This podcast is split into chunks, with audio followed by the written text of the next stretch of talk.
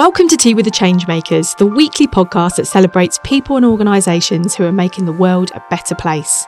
This week, I'm chatting to Jess Visser, the founder and CEO of Strength and Stem.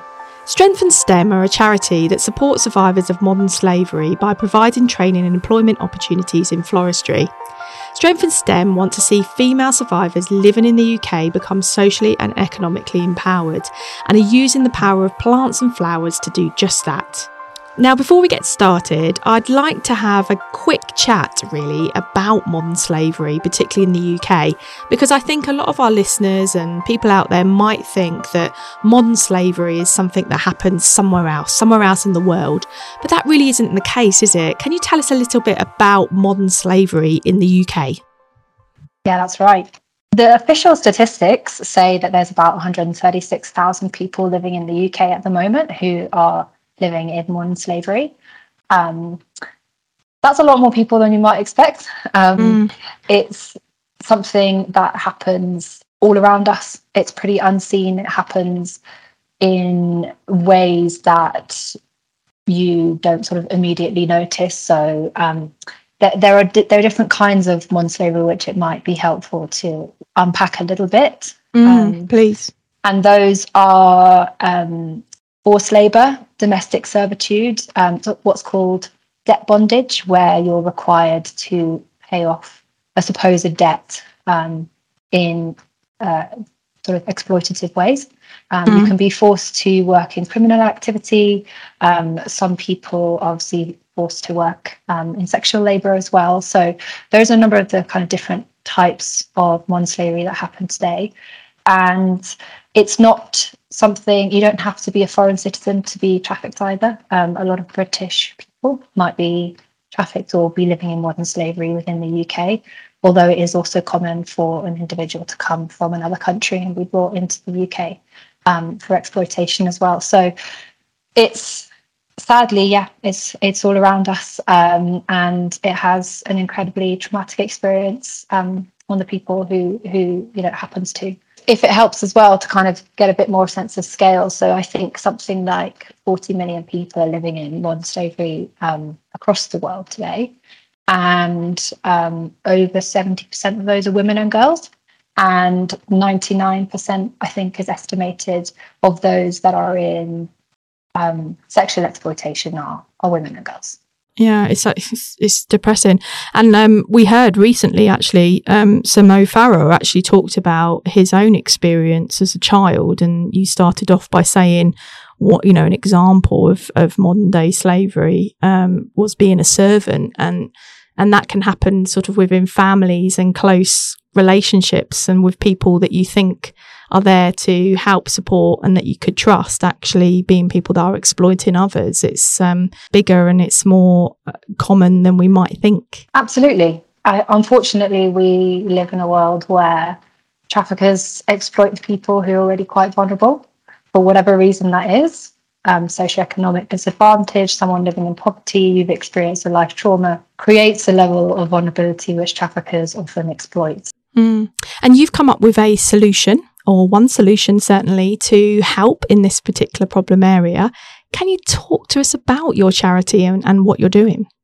Yeah, of course. So, um, at its basic level, Strength and Stem exists to empower women um, who have survived modern slavery and human trafficking. And as you mentioned, we use floristry to do that. So, our bread and butter is we take um, survivors through employability and skills training programs um, which at the moment include vocational floristry training, additional skills training, mentorship, and work experience. And the reason we do that is um, we want to help them be both socially and economically empowered. Um, and we emphasize both of those things because economic empowerment is what we understand as sort of financial independence, being able to get work. Um, mm. Obviously, that's really important for your everyday well-being, um, and also social empowerment. The having the inner skills, tools, and resources to be able to be self-confident and you know um, behave independently in the world and be really free in that sense. So um, that's why that's why we do what we do. And that's really important, isn't it? As you said, you can help provide and, and skill up people and give them that financial security. But actually, if you've been in those situations, uh, certainly for uh, even even days, but even months and years, then that's going to wear you down considerably. Your trust levels are not going to be particularly high, and actually building people's confidence and their social skills is just as important as as building that financial security. Yeah, absolutely. And so we highly emphasize that sort of development of well-being, um, helping women on our programs to strengthen their community because we know how important that is just for everyday um, life and well-being. Um, yeah, th- those those skills um, um, are really really important for overall being able to really flourish. How do you bring women from a situation that they might be in currently, from you know they are being sexually exploited through into contact with your charity or onto your particular program. Is there lots of partners and people that you work with before they come into your program? How how does that journey work? What's it look like? So at the moment, we take referrals from a number of amazing organisations that already work with women who have um, already left exploitation at that point. So um, we tend to, by the time um, women will come to us, they'll probably have already received at least some level of support with accommodation, you know, receiving basic access to emergency accommodation or healthcare or those those sorts of things to help them really get back on their feet after exploitation. Um, and when they come to us, they're starting to think about their next steps and how they're going to be able to move forward um, and heal. And obviously, employability and other skills that we work on at that point are really important. And and Jess, how did you get into this? Like, what drove you to found this wonderful charity? It's a good question. um, so back in sort of 2017, 2018, I was working in my corporate job, but um, doing a lot of volunteering, um, both in London. I also did a bit of volunteering in South Africa with different social enterprises that work with um, disadvantaged women, but also with charities specifically that focused on preventing human trafficking before it take, takes place.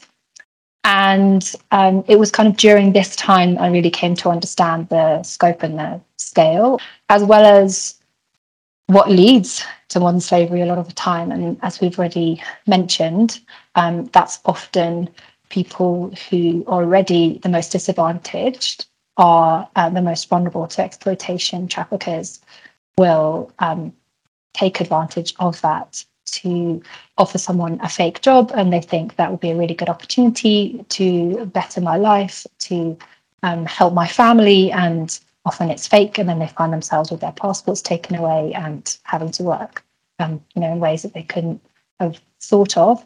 So the key there for me was really understanding if that's an issue before exploitation even takes place, then actually employment and work is a really key factor to both preventing exploitation, you know, sustainable employment, to preventing re exploitation, and to helping people who've been through modern slavery to heal.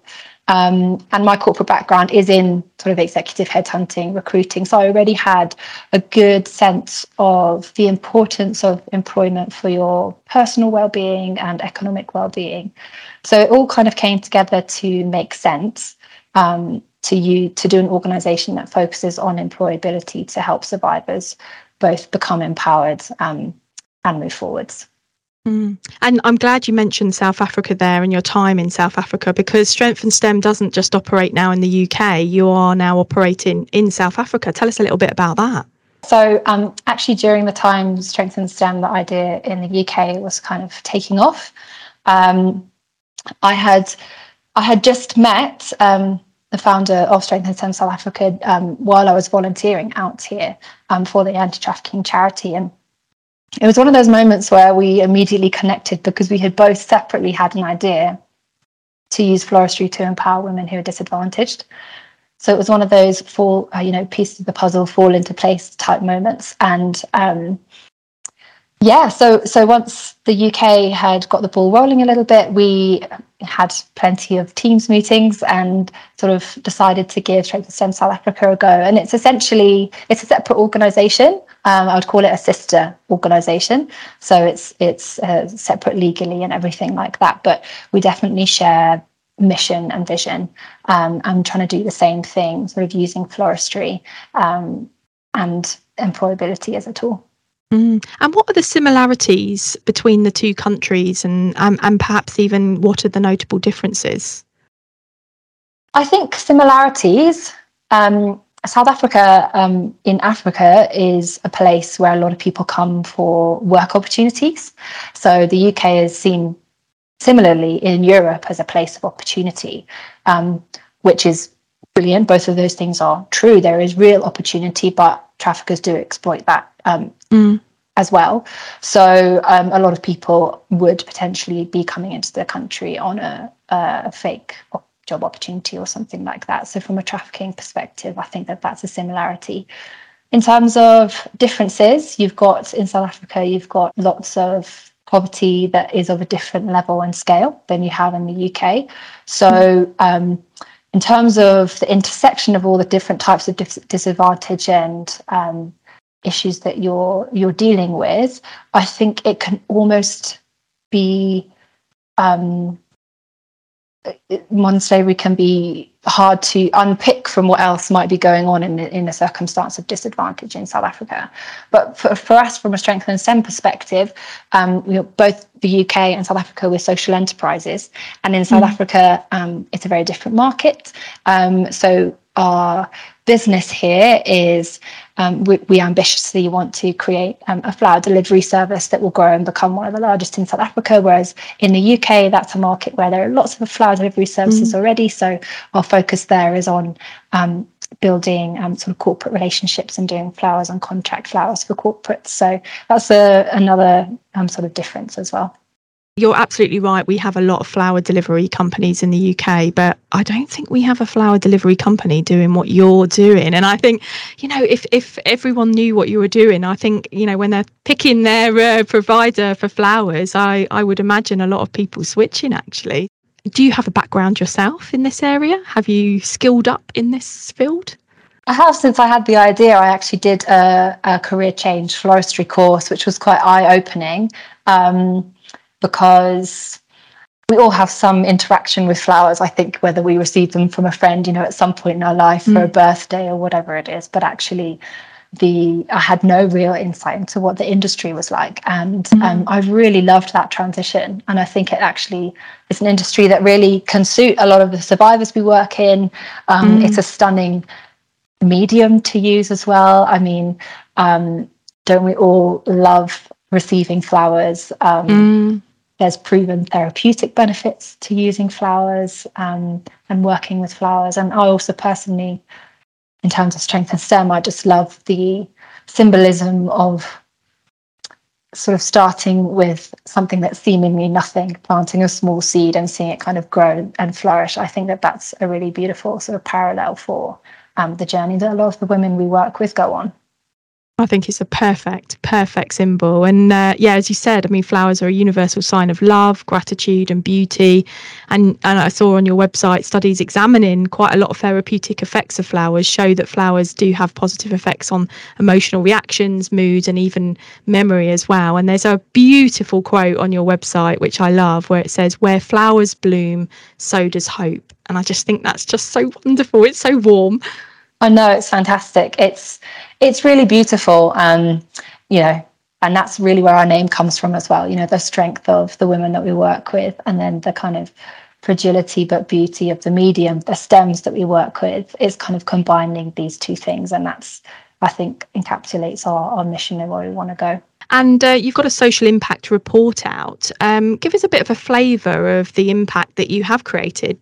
Our social impact report was from our pilot program, which took place in 2019, which actually just focused on floristry at the time. But since then, we've expanded to um, become a, a, lot more holistic. So, um, as I've mentioned, we uh, we now do vocational floristry training, but also the additional skills, the mentorship, and the work experience Um, and our first cohort has just graduated from that, which Brilliant. is really amazing. Um, our graduation ceremony is actually in a couple of weeks' time, so really excited about that. Um, and the stories are really are really wonderful. Um, a lot of women will come to our programs at the beginning. They won't know themselves well enough to be able to know their own favorite flowers. They might tell you what their mother's favorite flower was, and then throughout the weeks of sort of training and community, they start to find out their personality a bit more to become more confident in that. They make friends. They obviously learn all these practical skills as well as these sort of softer skills as well. And by the end you know they're able to to work. So there's one story of um, one participant who now not not everyone that comes to our programs wants to do floristry but mm. this this participant did did want to be a florist. And she sort of came to us having had no floristry training. She'd been trafficked for most of her adult life. Um, and she had, you know, very little by way of employability skills. And by the end of the program, she's been able to be confident enough um, to actually do the um, wedding flowers for her friend's engagement and for the wedding, which, if you're a florist, you know is a huge achievement because of all the all of the elements that go into that. So yeah. yeah, that's that's just one sort of snippet and one story of one participant and her journey with us. We always ask, you know, how could people support you? You know, what could people do to really support your organisation? Yeah, so there's a few ways. Um, thank you. If people did want to support us, um, you can go to our website, um, and there's there's a few opportunities listed there. We're always looking for more volunteer mentors. Um, we you can you can donate, you can do a fundraising event, or we've got lots of um, events you can run in.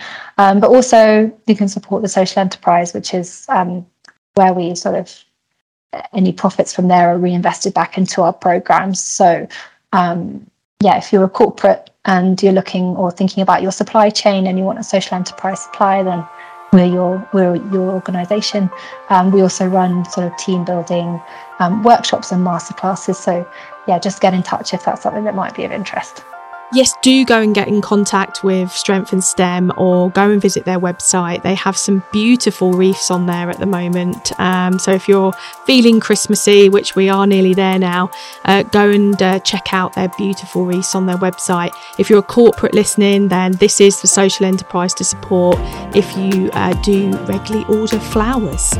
Thanks for listening to Tea with the Changemakers. If you've enjoyed this week's episode, then remember to subscribe to us wherever you're listening. And if you're interested in hearing from other changemakers that we've spoken to so far on the podcast, there's over 20 now in our library, then head over to our website, social-change.co.uk, open up the menu and click on podcast.